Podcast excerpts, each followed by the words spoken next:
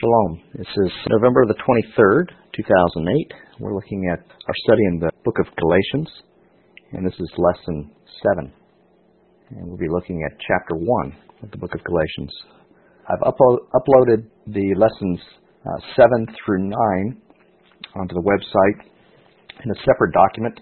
Uh, if you had uh, downloaded the, that in the past uh, week or so, I found a few typos uh, after that point and have uh, uploaded it again today with some uh, corrections to some of those. So if you find typos, you might want to go and download those pages again and print the pages that are different. Um, also, for uh, next week, which would be November 30th, we will not be having our online class. Uh, we'll be taking the uh, the weekend off for the American holiday of Thanksgiving, so we'll not be meeting on the 30th. We'll be, uh, after today's lesson, we'll be uh, rejoining us uh, with uh, lesson 8, uh, the first uh, Sunday of December. Let's bless God for our study. Blessed are you, Lord our God, King of the universe, who has sanctified us with his commandments and has commanded us to engross ourselves in the words of Torah.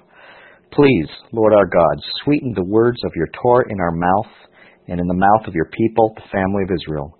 May we and our offspring and the offspring of your people, the house of Israel, all of us, know your name and study your Torah for its own sake. Blessed are you, Lord, who teaches Torah to his people, Israel.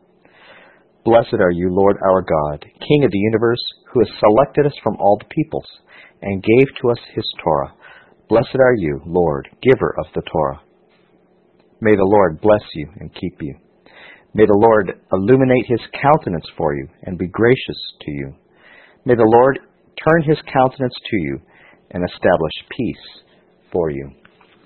As we said, we're uh, getting into the book of Galatians. Uh, this will be uh, uh our lesson seven, but it's the first uh, chance we've actually had to go into the book itself. So this is uh, chapter one we'll be looking at, Galatians chapter one of the, um, for our study today. Just a few uh, scriptures uh, for us to get started. Uh, this is from Galatians chapter 1, verses 6 through 7, and I'll be reading from the New King James Version. I marvel that you are turning away so soon from him who called you in the grace of Messiah to a different gospel, which is not another, but there are some who trouble you and want to pervert the gospel of Messiah. But even if we or an angel from heaven preach any other gospel to you, then what we have preached to you, let him be accursed. As we have said before, so now I say again, if anyone preaches any other gospel to you, other than what you have received, let him be accursed. And that is Galatians 1 6 through 7 in the New King James Version. And this is Psalms 40, verses 9 through 10. I have proclaimed the good news of righteousness in the great assembly. Indeed, I do not restrain my lips, O Lord. You yourself know I have not hidden your righteousness within my heart. I have declared your faithfulness and your salvation. I have not concealed your loving kindness and your truth from the great assembly. And that's Psalms 40, verses 9 through 10, again from the New King James Version. Um, here's some questions for today. What is the gospel that Paul is speaking out of in uh, the first chapter of Galatians? What does he mean by another gospel or a different gospel? Who are these people who appear to bring another gospel or a different gospel? And what do the 18 measures, uh, what do the 18 measures provide context about what the gospel is that Paul is speaking of here? Uh, one of the biggest problems that we have, as we have seen in our preparation for studying Galatians, one of the biggest problems that we have in reading the book of Galatians and other epistles that Paul has written specifically um, uh, is that we are coming into it with a bias or a preconceived notion, uh, years of of an interpretation that might actually be contrary to what Paul was speaking about. Now, what I'm talking about specifically, as we've seen, is that the context of Galatians, when understood through the Protestant Reformation, uh, is completely different from that context of Galatians when one does not have that as a pretext. Uh, the pretext of the uh, of the Protestant Reformation, of course, uh, provides that uh, uh, the Catholic Church had uh, had established a works-based salvation. That is, the Church had had given certain uh, certain measurements of those who would be in or those would be out. And if you did not meet the church's uh, uh, definition of those who were in, then which included a number of works, uh, then in fact you did not have salvation. The Protestant Reformation, of course, sought to undo that, and one of their principal, one of the principal books used in that um, uh, controversy was in fact the book of Galatians. Uh, that's not to say that that's not a valid, uh, that wasn't a valid thing for them to do. it's just that reading Galatians with that context uh, might possibly, and I, I, hope that we've seen already, uh, possibly uh, confuse the issue as opposed to um, giving us clarity. So we have been dealing with that for the last six lessons preparing to read the book of Galatians not with the Reformation or not with classical Christianity's uh, view, uh, but rather to try and discover what it was, uh, what it was intended to be, how it was intended to be read in the first century by the recipients who received it. Uh, because in that we can understand that we could get something from this, we could receive instruction from this, uh, knowing that it was, knowing the purpose for which it was written and how it was meant to be applied. Uh, this is where we talk about the gospel versus the old religion. Uh, classical Christianity has word, used the word gospel as a means uh, to pit itself against the old religion, uh, and that is really basically any old religion, a religion of works specifically. Uh, classical Christianity has defined all religion apart from cl- Christianity as being religions of works, or earning your way into the favor of uh, God or the gods or whatever. Uh, and whereas classical Christianity has defined itself as a faith-based religion, the only faith-based religion. Uh, whether that's true or false, that concept, when you read the book of Galatians, might confuse uh, might confuse its true meaning for us as we read. Uh, so it's not a matter of old religion versus new religion.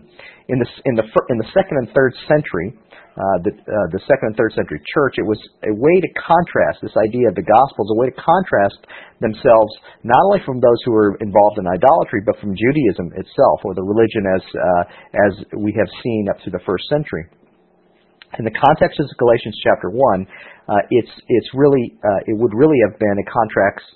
Uh, the gospel would be the opposite of what they would have called works-based Judaism.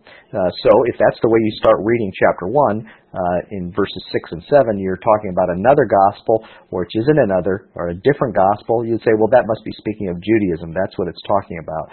So, we would be if we if we find ourselves moving back into Judaism uh, or being Judaized, as many of the commentators say, then that would be the that would be the opposite of the gospel. Uh, more for more evangelical uh, a more evangelical view, uh, coming out of that uh, out of the Reformation, uh, they they saw works-based Catholicism.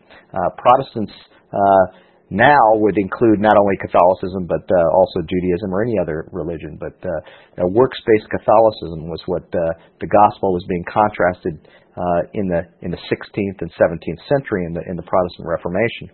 What we need to understand is none of these correctly identify the gospel. Uh, the gospel is not a word that is being used uh, to define us versus them. it's not a matter of who's in, who's out. The gospel is something different. And uh, what we want to do is we want to examine the gospel in light of uh, the background. It's not a word that's used in a void. It's, Paul didn't pick it out of thin air. Uh, Paul didn't make it up. It was, in fact, a word that was used, uh, has been used before. What we know is the word was used in the uh, uh, in the Septuagint, and and that word. Um, and the word here are one and the same. The Greek version of the Hebrew Scriptures speaks of this word, and here it's uh, in Galatians chapter 1, verse 6, uh, this word is used, and the word is euangelon. And, and uh, you might actually even hear evangel, evangelize or evangelism in that, in that word uh, as it carries its transliterated, transliterated into the English. Um, so that word uh, it, it comes from two parts. Uh, u uh, is the word good, and uh, angelon is the word message or tidings or news. So it, it means the word gospel is a word that in Old English uh, means the same thing as uh, the definition here that we get from t- breaking, breaking this Greek word into two, its two parts. It means simply good news. Um, good news, the word gospel uh, in Old English simply means good news. So uh, what we've done in providing uh, uh, the Hebrew names version, we've actually included and and uh, this idea of good news rather than using the word gospel just to avoid the confusion of what is the gospel. Uh, it is good news. That's the that's the reason uh, for us talking about it as good news as opposed to just calling it the gospel. Um, but there's also there's a play on words in this in, in verse eight. Uh, in chapter one, verse eight, there's a play on words where he says, uh, it, um, uh, but if, if even if we or an angel from heaven preach any other gospel to you than what we have preached to you, let him be accursed. An angel from heaven. This is the word uh, angelos, and this this is a uh, a variation of the same word, uh, euangelon. Uh, so it's uh, a bearer of news. Uh, a angelos, a messenger, is a bearer of news. So an angel. So whether it speaks of a, a real angel or not is, is is not clear. But the point here is, if any messenger come, it says an angel from heaven. If any messenger come, uh, preach any other good news that we have preached him, let him be accursed. Uh, so this uh, um, this idea of of a good news message, uh, a messenger. Uh, go to Luke chapter two, verse ten through eleven, and let's see how this word works in the apostolic scriptures. Luke two, verses ten through eleven. Then the angel said to them, "Do not be afraid, for behold, I bring you good tidings." And that is that word uh, euangidzo, and actually that is uh, the uh, the verb base. Uh, so it's I bring you good tidings, or I preach good news of great joy, which will be to all people. For there is born to you this day in the city of David a Savior, who is Messiah, the Lord. And uh, now let's go back into uh, the Tanakh. Go to Isaiah chapter 40, verses 9 through 10. And in this, what we want to see is how does the Septuagint uh, show this word, and from that we can derive in what the Hebrew word would be uh, for this uh, um, idea of good news. Isaiah 40 verses 9 through 10. O Zion, you who brings who bring good tidings, and, and in the Hebrew that is the word basar, uh, and in the Septuagint or the Greek translation uh, from the third century BCE of the Hebrew scriptures, that is euangel, euangel idzo, euangidzo. Uh, that is um, a variation of the word that we to preach good news that we see in uh, Galatians chapter 1. So the word basar is the Hebrew then. O Zion, you who bring good tidings, get up into the high mountain. O Jerusalem, you who bring good tidings, same word, lift up your voice with strength. Lift it up. Be not afraid. Say to the cities of Judah, Behold your God. Behold, the Lord God shall come with a strong hand, and his arm shall rule for him. Behold, his reward is with him, and his work before him. Uh, so here we see this word good good news in Isaiah. What is the good news? What is the good news that's being given here? The good news is uh, say to the cities of Judah, Behold your God. Your God shall come with a strong hand, and his arm shall rule for him. Behold, his reward is with him, and his work before him. So here the good news being given is uh, is a messianic hope, uh, God coming and and God establishing His rule with a strong arm, and His reward is with Him. That reminds us of uh, of Revelation chapter. Um, uh, Revelation, where it speaks of his reward, uh, that he is coming and his reward is with him. Speaking of Messiah, uh, so we see this reward is is or this that God is coming is the good news. This is the good news spoken of in Isaiah chapter 40. If we go to some extant text looking for this word, uh, the verb uh, the verb form euangelizo is uh, uh, or the preaching of good news or the teaching of uh, the preaching or the proclaiming of good news. We can find it in the Psalms of Solomon, and I and I included that in the workbook, Psalms of Solomon, uh, chapter 11, verses 1 through 9. And let's read that. Behold, ye in Zion. Now, let me first explain what Psalms of Solomon is. It is uh, it is extant text Uh, it's from the first century BCE, so it's uh, in the first century before the birth of Messiah. It is included in in uh, in the Septuagint, so many English Bibles, uh, uh, older English Bibles, include it as part of the apocrypha or that which is not canonized but is included because it's because it's instructive. Uh, so we wouldn't necessarily consider this this book to be uh, of any authoritative value, but it certainly helps us in understanding the concepts as they would have been understood in the first century and before. Uh, reading Psalms of Solomon, verse, chapter 11, were verses 1 through 9. Blow ye in Zion on the trumpet to summon the saints. Cause ye to be heard in Jerusalem the voice of him that bringeth good tidings, and that is that word euangelizo.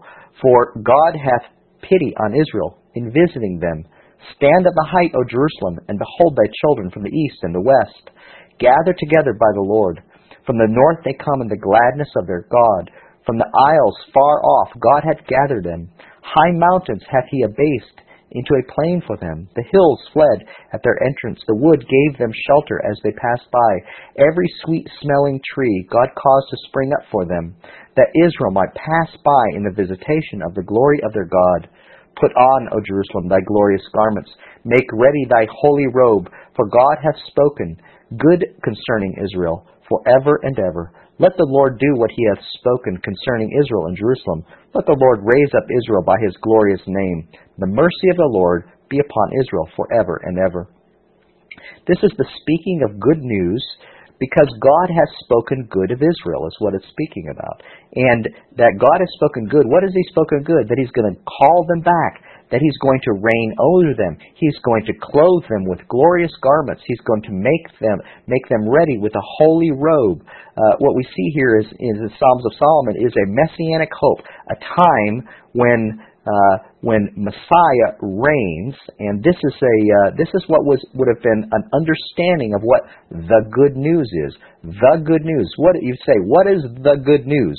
In the years before the first century, and they would have expressed some form of the messianic hope, and that it was that God was going to redeem Israel, that He was going to bring Israel back and restore her to her uh, to her proper place in the nations.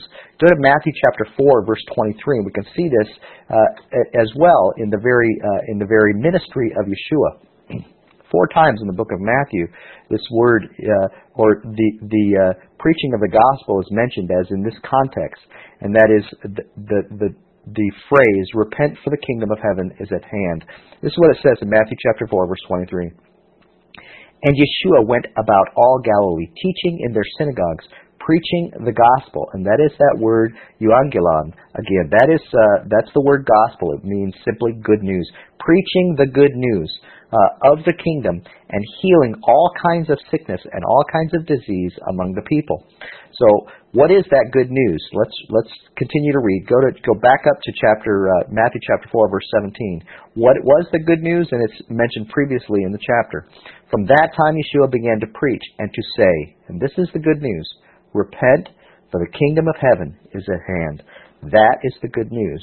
As it's being expressed, and as I said, four times in the book of Matthew, he uses this phrase Repent, for the kingdom of heaven is at hand. Now we can go to uh, Romans chapter 10, verses 14 through 15.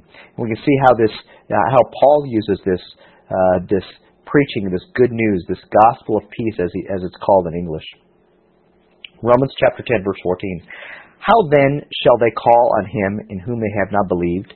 And how shall they believe in him of whom they have not heard? And how shall they hear without a preacher?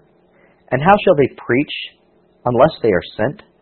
As it is written, How beautiful are the feet of those who preach the gospel of peace, who bring glad tidings of good things. And uh, um, and this is a this is a quote from Isaiah chapter 52 uh, verses 7 through 10. Uh, this, this quote, speaking of, um, speaking of what the gospel of peace is, and, and, and uh, quoting from Isaiah uh, 52 with regard to uh, those who bring good news. Uh, how beautiful are the feet of those who preach the gospel, the good news of peace, who bring good glad tidings of good things. I included a, a quote from uh, uh, Mark Nanos' Irony of the Galatians, which is an excellent commentary in the book of Galatians. Um, not from a messianic uh, perspective, but certainly from a uh, more classical uh, perspective. It's still a very good commentary. I recommend it highly. Uh, this is uh, this is uh, Mark Mark Nanos commentary found on page 290 of, of Irony of the Galatians on this specific issue of the messianic expectations and the relationship to the good news. Here's what he says the, pro- the prophetic development of the heralding of the good news is most important for understanding the usage in Jewish literature of the period in, in the New Test- and in the New Testament.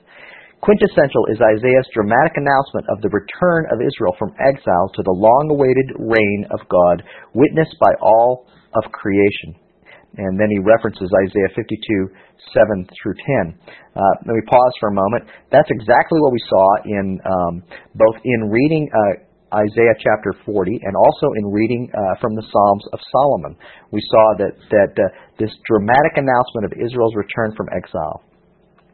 And continue reading uh, further down uh, page uh, 290 of Mark Nanos' book, uh, 291, excuse me. The explicit development of this citation from Isaiah in Romans 10:15, and he's talking of Isaiah 52, and the surrounding context provides Paul with an argument for the mission to the Gentiles based on the faithfulness of God of Israel's God to Israel first, and then also through her to the nations. For the same Lord, and he quotes, for the same Lord is Lord of all. That's uh, Romans 10:12. In this way, Paul's usage is explicitly linked with his assertion of the uh, of the Gentile mission in the context of the one God of Israel, now reconciling all the nations also in Christ. It is an affirmation of his faith in the one God of Israel as the one God of all creation, for God is one, in concert with with his application of the confession of the Shema. What uh, Mr. Nanos is talking about here is that that Paul's usage of uh, Isaiah 52 uh, in his in in his uh, text of Romans chapter 10 is consistent with Paul's main view of his mission to the Gentiles, and that he saw that his mission to the Gentiles was based upon the faithfulness of God to Israel first, and through her then to the nations. Uh, certainly, that is the that is not in view of classical uh, Christian thought, seeing Israel first and then through her to the nations classical Christian thought, going back to the second century, is to Israel first, and then on the basis of Israel's rejection, then all the other nations accept, and Israel then is excluded unless Israel will then become part of the church as as they would have referred. Uh, this is not at all what uh, Mr. Nanos is referring to, but Paul sees this this connection. His mission with the Gentiles has to do with God's promise and God's promises going all the way back to Abraham. So we see in this idea, this messianic expectations, this declaration of good news, uh, Paul uh, starts right away in chapter one. Uh, he launches into this, and it's so important for him to under, for them, the readers, to understand Paul's view of the good news. It relates to telling the Gentiles.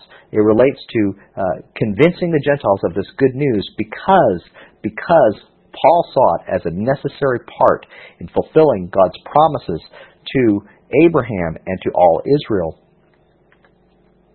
Um, I included some uh, cross references for us to also look at some other good news. Uh, go back to first, Second Samuel chapter one. Second Samuel chapter one, uh, and we'll read from verses uh, well, I gave you the whole passage, chapter 1, uh, 1 through 17. I'll just uh, set the story up here. Here, uh, Saul, it's at the end of Saul's life. He's, he's injured on the battlefield. Um, he is, uh, um, uh, he is dying in pain, and he, and he sees a, a soldier and asks him to, to take his life, to end his life, to put him out of his misery. This soldier, who is an Amalekite, kills Saul because he says he won't live anyway. And then he goes to David with the, with the news that he has killed Saul, who he assumes is David's mortal enemy, who wants, who in fact wanted to kill David, and so therefore he might accept this as good news. Uh, this is uh, sec, uh, first, uh, Second Samuel, um, chapter one, uh, verse verse ten and this is the Amalekite speaking. So I stood over him and killed him, because I was sure that he could not live after he had fallen. And I took the crown that was on his head and the bracelet that was on his arm, and have brought them here to my Lord. Then David took hold of his own clothes and tore them, and so did all the men who were with him. Verse 12, and they mourned and wept and fasted until evening for Saul and his son Jonathan, for the people of the Lord of the house of Israel, because they had fallen by the sword. Uh, does David treat this uh, this this as good news? Uh, um, as we're going to see later on, of course, he doesn't. He uh, he treats this as very bad news, uh, but it's perceived that David will consider this to be good news. Uh, the word is actually used further down in in or further on in, in the book, Second Samuel chapter four, verse nine through ten. The word basar is being used in the Septuagint. Uh, the Greek translation of the of the Hebrew Scriptures actually uses the same Greek word that we find in uh, in Galatians chapter one. Uh, let's read. Let's read uh, chapter 4, 2 Samuel chapter 4, verses 9 through 10. But David answered Rechab and Baanah, his brother, the sons of Rimmon, the Beerothite, and said to them, As the Lord lives, who has redeemed my life from all adversity, uh, adversity, when someone told me, saying, Look, Saul is dead, thinking they have brought good news, and it's speaking of the Amalekite in chapter 1, who brought to David the good news that, or what he thought was good news that Saul had, been, had was dead. Uh, and then David continues, I arrested him and had him executed at Ziklag, the one who thought I would give him a reward for his news. How much more when wicked men have killed a righteous person in his own house, uh, therefore shall I not require his blood at your hand and remove you, you from the earth. And what he's referring to is Rechab and Baanah have killed Saul's son Ish, Ish, Ishbosheth, and they think that David's going to treat this as good news. So what's David says? Look, here's two groups of people, uh, this Amalekite and now these two brothers, who who think they're bringing me good news by killing Saul and killing his son. Uh, they killed Saul on the battlefield. The Amalekite killed Saul on the battlefield. Uh, these two brothers killed killed uh, Ishbosheth in his bed, um, uh, you know, not hurting anyone. Uh, and you think that this would be good news? Uh, and what we see here is that misunderstanding is the real issue at hand. Um, there's a misunderstanding. You thought that this is good news. This is not good news at all. This gives us some insight. Using this word good news, uh, intention does matter, and misunderstanding uh, matters as well. Uh, and this is what Paul is speaking of when he when he uh, when he in chapter one where he says there's those who preach another gospel or a different gospel, which isn't a gospel at all. In other words, they think it's going to be good news for you to hear, you you Gentile uh, Gentiles in Galatia. They think that you that you hear this good news. This is not good news at all. It's not uh, it's not something that it, it, it that solves the problem, that solves the issue. Uh, and in Galatia, the real issue was not simply getting Gentiles into the community of faith. So look, how can I get into how can I begin into the community of faith? How is it, uh, as we saw in Acts chapter 15, verse 1, how is it that we can uh, be saved? And and uh, there were those in Galatia, those troubling those in Galatia, saying, if you want to be saved, just like they did in Acts chapter 15, then you must go through ritual conversion. You must go through the whole uh, set of man-made laws and rules in order to become uh, to become a Jew, because that's what ritual conversion uh, did, is what they thought. So here's the way we'll solve this problem. We'll just make you all Jews. Well, that doesn't solve the issue of Gentiles coming into the kingdom, which is what uh, the messianic hope is. And as we saw, the messianic expectations that Paul saw that Gentiles were included, the Gentile, the nations were included. Genesis chapter 12, verse 3, where Abraham is, is told that in him all the nations uh, would be blessed. So we see that Paul sees this as not a, you know, the idea of ritual conversion, if it, even if it worked, which Paul would argue that it doesn't work, and it doesn't work, uh, even if it works, still doesn't satisfy the, the, the promises. Still does not satisfy the promises because all the Gentiles simply become Jews. Now we know that uh, ritual conversion does not do that, but remember he's arguing on the basis uh, that that's what those who are there think it does. That it that it has that it's uh, efficacious, that it works, that it is uh, that it does more than simply allow people to uh, feel like they're a part. They actually become a part of the uh, covenant community. So the issue is not about getting individual Gentiles into the community of faith, but rather it's how they were to be included and why they were included. This is the this is the real uh, point of Paul's uh, attack. He says, you, you don't understand how the Gentiles are included, nor do you understand why they are included. And he's going to make this case through this book as we go through there.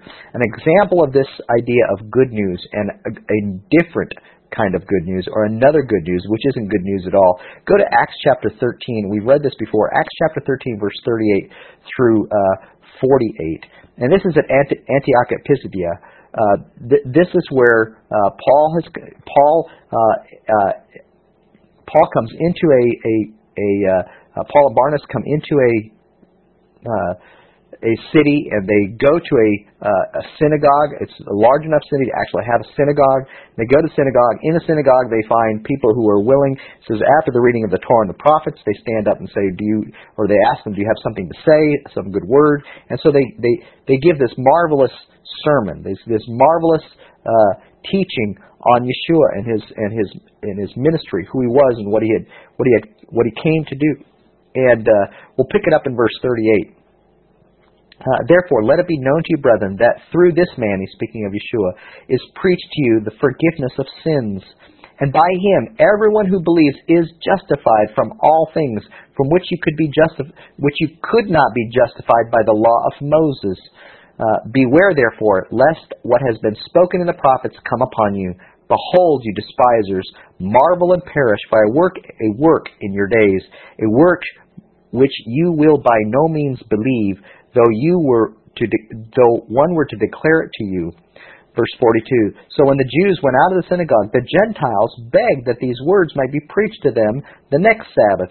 Now when the congregation had broken up, many of the Jews and devout proselytes followed Paul and Barnabas, who speaking to them persuaded them to continue in the grace of God.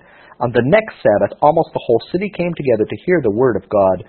But when the Jews saw the multitudes, they were filled with envy and contradicting, contradicting and blaspheming. They opposed the things spoken by Paul. Then Paul and Barnabas grew bold and, and said, It was necessary that the word of God should be spoken to you first. But since you reject it and judge yourselves unworthy of everlasting life, behold, we turn to the Gentiles.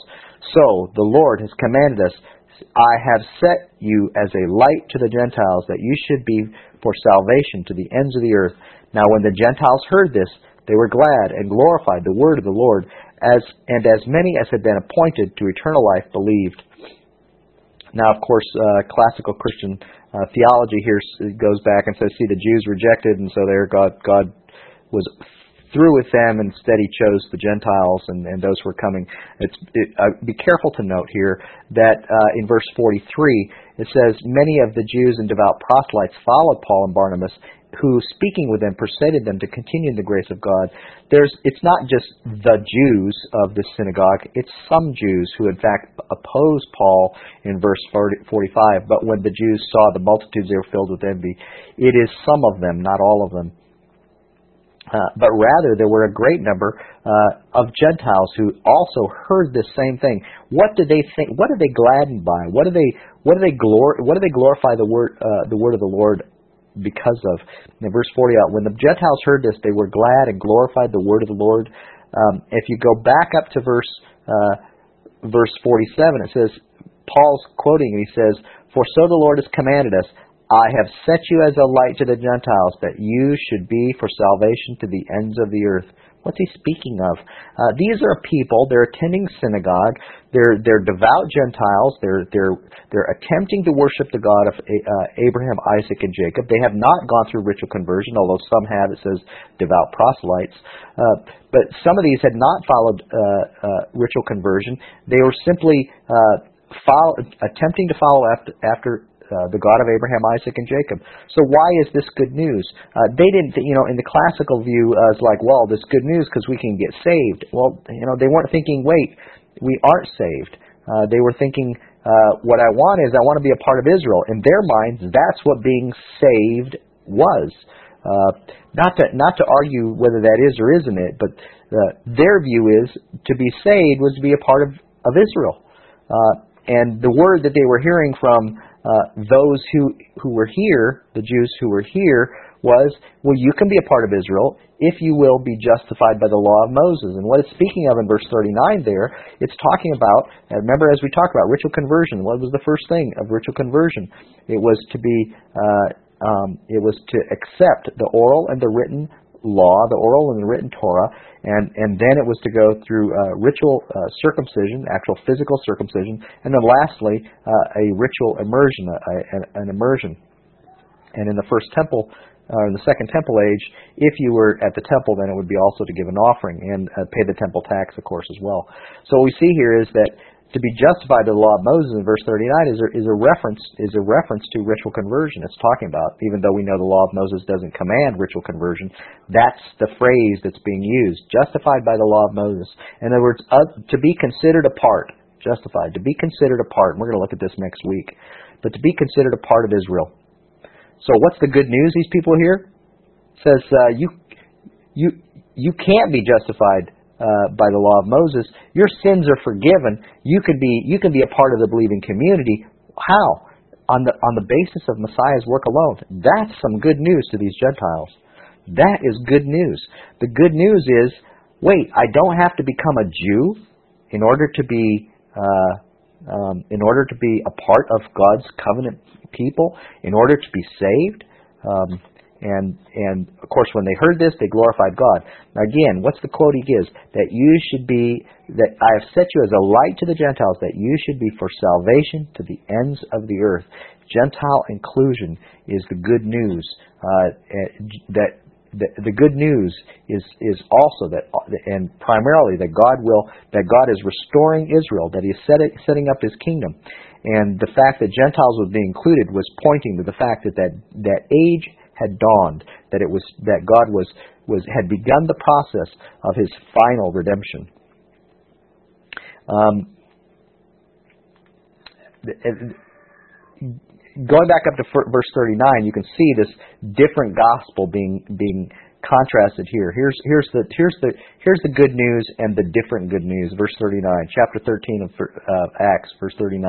And by him everyone who believes is justified from all things from which you could not be justified by the law of Moses.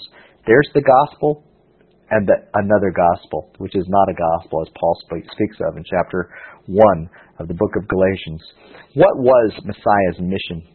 Uh, and and uh, I gave you I gave you a, a uh, exercise in, in Hebrews chapter uh, chapter ten, uh, Psalms chapter forty, uh, de- defining what Messiah's mission was. What what did he come to do? What did he do? Uh, we we know well of his work at the cross and his resurrection. We know well what that accomplished for us personally uh, in, in in in the manner of removing and and taking away our sins completely, giving us a hope. But what was his what is his broad mission? What is it what does it say? In Hebrews chapter 10 verse 7 it says, "Then I said, behold, I have come. In the volume of the book it is written of me." This is Messiah speaking and he's quoting, uh, "To do your will, O God." And this is he's quoting from Psalm chapter 40. Verse 8. Uh, uh, Hebrews 10 verse 8.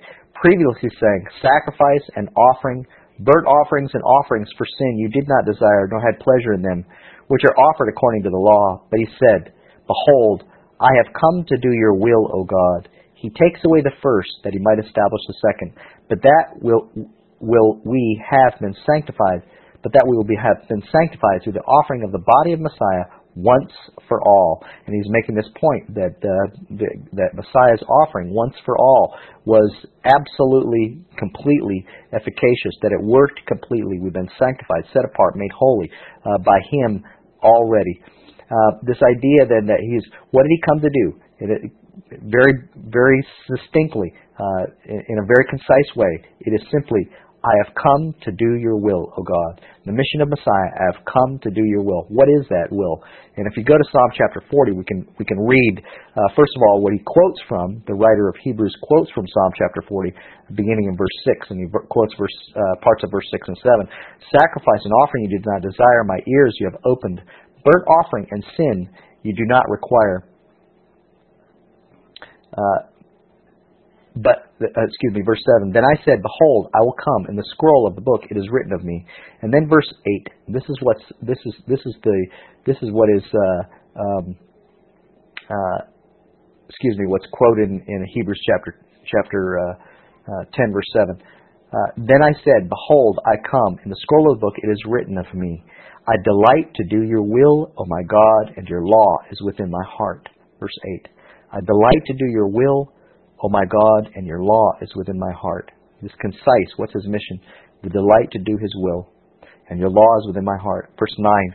I have proclaimed the good news of righteousness in the great assembly. That's the word. That's the word, good news, as we see in, in chapter uh, 1 of Galatians. I have proclaimed the good news of righteousness in the great assembly. Indeed, I do not restrain my lips. O Lord, you yourself know. Verse 10. I have not hidden your righteousness within my heart. I have declared your righteousness and your salvation. I have not concealed your loving kindness and your truth from the great assembly. This is the mission of Messiah, uh, prophesied through uh, David in, in, in recording Psalm chapter 40. The mission of Messiah. Messiah is speaking through these words. What is it that he was given to do? To, to do God's will. What was God's will? To proclaim the good news of righteousness in the great assembly, the congregation, all Israel, to proclaim the good news. And what we see here is also uh, a, a, a, a comparison, parallelism, Hebrew parallelism is at work here in verses 9 and 10. Let's go through the list, though, of Psalm chapter 40, uh, verses uh, 7 uh, 6 through 10 actually, and, and list what we see for Messiah's mission. First of all, he comes, he comes. Behold, I come in verse 7. It is written of him, verse 7, written of him in the scroll of the book. In other words, the scriptures recorded. Uh, verse, uh, and so he fulfills the scriptures as we see throughout the Gospels. This is this is one of his missions, one of his purposes is to fulfill this, these uh, the scriptures. Uh, he delights to do God's will. Verse eight: I delight to do your will, O my God. Uh, and what is it? This is the Hebrew parallelism at work here. What is it delight is due is? His law is in his heart. Um, then he, then I proclaim the good news. He proclaims, he proclaims his faithfulness. He proclaims the good news of righteousness, excuse me, and, and then he has a couple little uh, parallel thoughts. He does not restrain his lips. He has not hidden righteousness within his heart. In other words, he, he, he shows, reveals the righteousness of God. He proclaims the good news of righteousness. And then uh, in verse 10, I have not hidden uh, your righteousness with my heart. The next thing he does is he declares, he declares, he says, I have declared your faithfulness and your salvation. He declares his faithfulness and salvation. And then he has these parallel statements. He hasn't concealed his loving kindness and truth. So we see this this parallelism here as opposed to contrast. We see this parallelism. And what we see is by looking at verse 9, and verse 10, what is his, uh, his, his mission is to do God's will. What is it to do God's will? To proclaim the good news of righteousness in the great assembly and to declare his faithfulness and his salvation. In other words, these are parallel statements. So proclaiming the re- good news of righteousness and declares faithfulness and your salvation. This is Messiah's mission. This is how he fulfilled his mission. Uh, and we certainly see that he did that in his work at the cross, but he did it also in bringing the good news. And the good news was, as we've seen, Matthew chapter 4, repent, for the kingdom of heaven is at hand. Go to Isaiah chapter 2, uh, verse 1 through 4.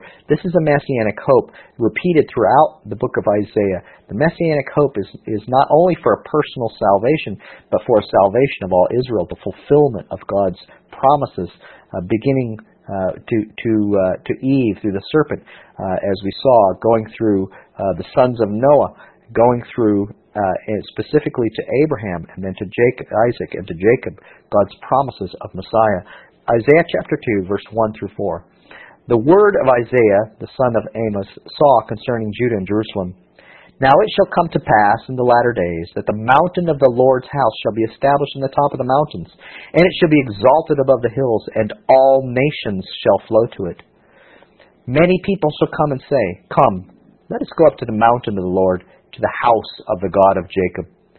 He will teach us his ways, and we shall walk in his paths. For out of Zion shall go forth the law, the Torah, and the word of the Lord from Jerusalem. He shall judge between the nations and rebuke many people. They shall beat their swords into plowshares and their spears into pruning hooks. Nation shall not lift up sword against nation, neither shall they learn war any more. This is speaking of, obviously, the end of the age. This is speaking of the Messianic age, uh, the time of the restoration of. Uh, of the throne of David when Messiah will sit on the throne of David, Messiah Yeshua. And we see here in Isaiah chapter 2 that it is something that all nations will flow to Jerusalem. It says, going up to the mountain of the Lord, to the house of the God of Jacob. What's the house? It's the temple.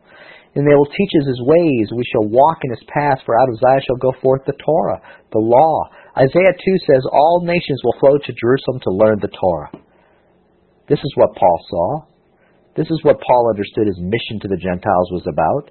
It was about including all nations.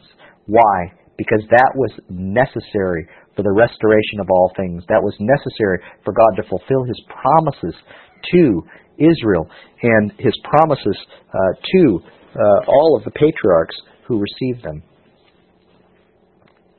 Now let's go back to, uh, with that as a backdrop and having done that uh, uh, historical uh, overview and a little bit of scriptural reference to get a handle on this on these words, let's go back and do a little read from uh, Galatians chapter one and do a little bit of exegesis. Uh, this is from Galatians chapter one, uh, verse one. Turn to Galatians one, verse one. Paul, an emissary, not from man, no through men, but through Yeshua the Messiah, and God the Father who raised him from the dead, and all the brothers who are with me, to the assemblies of Galatia Let's just pause there just a second. What we see here right away is uh, Paul is an emissary. It says not through man, but through Yeshua the Messiah and God the Father. Uh, we see here is these credentials to the to the Gentiles. He's presenting his credentials as being by divine appointment. Why is that significant? Uh, you know, certainly everybody could say, "Well, listen, I didn't, I didn't think of this. God sent me on this mission." But why is that significant now? And what Paul is trying to tell these people, what he's about to tell them, with regard to uh, the good news for Gentiles and uh, another good news, which isn't good news, and that is to, as it pertains to ritual conversion. Why is it important that he was not given this task through men? And that's because what he's going to argue is against the idea that it is man that decides who's in and who's out. It's it's it's it's not man that decides who's in and who's out. It's not man who decides uh, by what means uh, people are added to the community of faith. It is, in fact, a divine uh, task. It is God's choosing. Paul is making that point here that he was he did not uh, receive this mission. This he was not given this task by men, but it was through God Himself. Uh, continuing in verse 3 Grace to you and peace from God the Father and our Lord Yeshua the Messiah. Verse 4 Who gave himself for our sins that he might deliver us out of this present age according to the will of our God and Father, to whom be the glory forever and ever. Look in verse 4. He's contrasting this restoration of Israel in the eschaton, uh, in the last days, as being delivered from this present age, olam hazeh, this present uh, present evil age. So he says this this contrast is we've been delivered. Uh, Israel's going to be delivered. Um, and in fact, uh, or out of this present age, uh, this olam hazeh.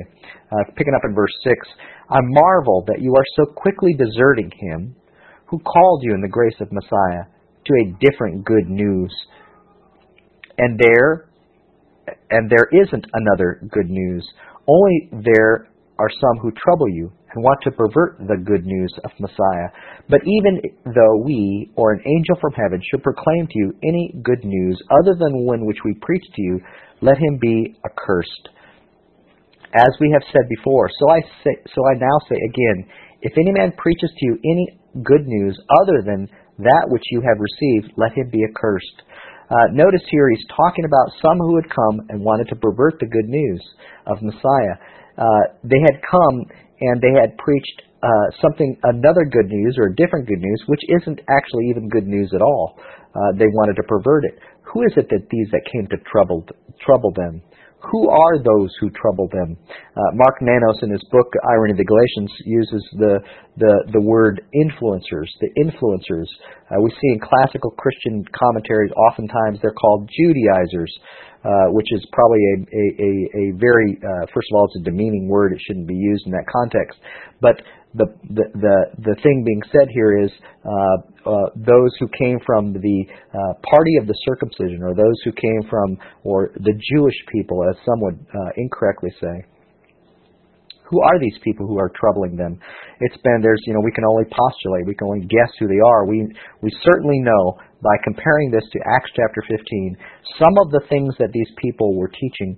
As we go through the book of Galatians, we're going to find out more and more about who it is that these these people are and how they've how they are troubling the Galatians. How are they troubling them though? Here right away, uh, they're teaching something. They're perverting the good news of Messiah. They're teaching something they call this good news. Remember going back to Second Samuel. Uh, they think it's good news. They think it's something you might want to hear. Uh, but in fact, it's not a good news at all. It's not. It's not the. It's not the good news that fulfills the promise of the restoration of Israel that is evidenced by the ingathering uh, of Gentiles as well. This, uh, the reason for his writing this book this is to contrast and to, and to uh, call their attention to this different good news, which isn't good news at all. This different good news offered nothing in the way of fulfilling messianic expectations. It's not just simply a matter of converting Gentiles into Jews. Uh, what about the prophetic, uh, the prophecies where Gentiles are included? Um, uh, then add to that the personal danger. There's this personal danger of uh, for each one who who fell into this trap of considering this to be good news, of missing the very nature of how it was that they were added. How was it that they were added to the commonwealth of Israel? How was it that they were added to the people of God? How was it that they were attached to the God of Abraham, the God of Isaac, and the God of Jacob? How is it? Ha- how did it happen? Well, they might think it was by the act of men, by their succumbing to a uh, a ritual conversion, by their going through ritual circumcision. They might think that that's how they were added. That was uh, personally dangerous, personally dangerous for their own understanding, their own faith. Uh, Paul's taking this person on and saying, or these people on, these troublers on, and saying, uh, this is not a good news. That's not good news at all. Continuing in verse 10, chapter 1, verse 10.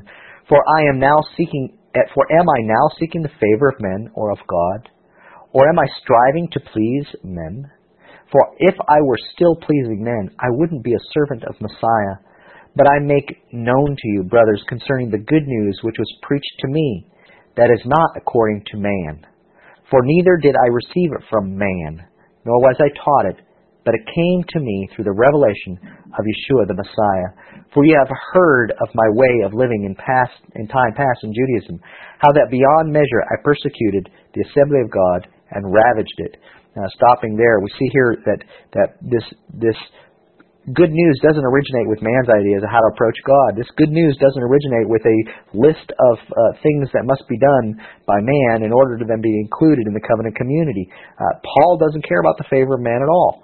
Uh, where did he learn this good news? He says, "I didn't. I didn't. I was preached to me. Uh, he received it from uh, from Yeshua himself. Where did he receive it? He received it on that road to Damascus, where Yeshua said, "Why do you kick against the goads? Uh, why do you? Why are you fighting uh, me?" And he says, "I have called you. I'm calling you." As my ambassador to the Gentiles, where you will go and you will suffer many things, uh, we see that this good news is is is as we see Paul's mission is related to this good news. This going to the Gentiles, Paul sees it as a part of uh, the end times prophecy. Picking up again in verse 14. I advanced in Judaism beyond many of my own age among my countrymen, being more exceedingly zealous for the traditions of my father. Paul's listing his own credentials prior, prior to his understanding of the good news. But when it was the good pleasure of God, who separated me from my mother's womb and called me through his grace to reveal his Son in me, that I might proclaim him among the Gentiles. I didn't immediately confer with flesh and blood, nor did I go up to Jerusalem, nor to those who were emissaries before me, but I went away to Arabia. Then I returned to Damascus. Verse 18. Then after three years I went up to Jerusalem to visit Peter and stayed with him fifteen days. But of the emissaries, other emissaries, I, speaking of the apostles, I saw no one except Jacob, the Lord's brother. That's James. Uh, now, about the things which we write to you. Behold, before God I am not lying. Then I came to the regions of Syria and Cilicia. I was still unknown by face in the assemblies of Judea which were in Messiah, but they had only heard he who once persecuted us now preaches the faith that he once tried to destroy, and they glorified God in me. Paul is an emissary commissioned by Yeshua, not by the first apostles, the first uh, disciples, nor by nor by uh, Judaism at large. Paul is commissioned by God and by God alone. Has he has he has been given uh, this task. He said, He separated me from my mother's womb and called me through His grace. Uh, and and he, the, these credentials that He's offering are to uh, enforce the idea that this is not something that is man-made. His ideas come from Himself, but they are of divine origin. This is not a a, a dean, a ruling council did not get together and say, these are the things that must be done or not done in order to have a part in the world to come. Paul is making the point that this is not a matter for men to decide. This is something that God has decided. God has decided. And we see, uh, in summary, we see that Paul is has has this uh, has been commissioned by Yeshua to go to the Gentiles, and he was faithful to that calling. His his understanding of how that worked in the whole in God's whole scheme uh, of using Israel to bring the nations to him is unique. Uh, we we don't see the other apostles getting a grasp of it until much later, and then only through halting steps. Um, uh, to him, and in his first calling as an ambassador to the Gentiles, he he understands uh, this reason why that it that it was why carrying the good news to the Gentiles was so important that it was in relate in relation to his understanding of the eschaton, the end of the age, the messianic age had to include Gentiles. That was the promise. Those were the promises given uh, to Abraham and uh, the patriarchs and through the prophets. And he understood that. So this good news that Paul wants wants them to hear, this good news that he taught to the Galatians, and he's cautioning them not to abandon, was about Messiah establishing his kingdom. And the kingdom would include men and women from every nation and every tongue. Uh, the, the, Abrahamic promises see this. Uh, the promises, uh, the prophets see this, and Paul saw it. And those who were troubling the Galatians didn't see it. They were the ones who did not understand uh, what God was doing. They thought that what mattered was for each of these Gentiles to go through a ritual conversion, that they should become Jews, and somehow that would settle the issue. Uh, it only would settle the issue for men. It would not settle the issue for God, because God wanted uh, the Gentiles called uh, through uh, through Israel to be attached to Israel and to the God of Israel, and to do that could only come through the act and the work of Messiah alone. This is Paul's opening salvo against those who would trouble these believers in Galatia. In, in closing, uh, one of the wonderful things about um, about the scriptures is how they closely interrelate. And, and when we when we uh, pull out a siddur, a prayer book, and, and, read from it, which uses so much scripture and, and uh, employs scripture in, in combinations, we begin to see this interrelation of scripture. And as we look back at Acts chapter 15 uh, last week, and we were uh, considering. Um, the the issue at hand where uh, the Jerusalem council got together to decide how was it that Gentiles are added to the kingdom? Was it through ritual conversion and how Paul uh, how uh, Peter stood up and and well Paul was there as well and Barnabas arguing but how Peter stood up and said do you remember how it was that I received this vision that Gentiles should be included and that the Holy Spirit was given to Cornelius and all his family not after the result of ritual conversion but simply on the on the uh, on the recognition that Messiah had come and uh, that God had uh, placed His love upon these people uh, who were Gentiles, who were not Jewish, and that the Holy Spirit was poured out. And how Peter uses this as, as proof that God has called Gentiles into His community, not by making them Jews, but simply out of His grace and through the work of Messiah. Well, in the Birkat Hamazon, the grace after meals prayer, that is traditionally prayed. Uh, one of the things, uh, there's inserts for Sabbath and festival days, and uh, in that insert, there's a mention uh, uh, for, for, excuse me, in that insert for Sukkot, the Feast of Tabernacles, there's a mention of David's fallen booth, which is a reference uh, back to the book of Amos. That is what James quotes from when he stands up and and tries to bring a a a settlement in this council, which the council agrees to, when he says all the Gentiles are being called, when he sees all the Gentiles are being called, he, he references back to Amos and he says, This is David's fallen booth being erected. This is David's dynasty being established. This is the messianic age upon us. This is uh, Messiah returning in glory, establishing his kingdom. Why? Because Gentiles were being added. That's what James saw. If Gentiles are being added, then the time has come for Hashem, uh, the Holy One, blessed is He, to erect David's fallen booth. And in the Hamazon, uh, in the Birkat Hamazon prayer for Sukkot, we read this: The compassionate One, may He erect for us David's fallen booth, and may He do it soon in our days. Amen.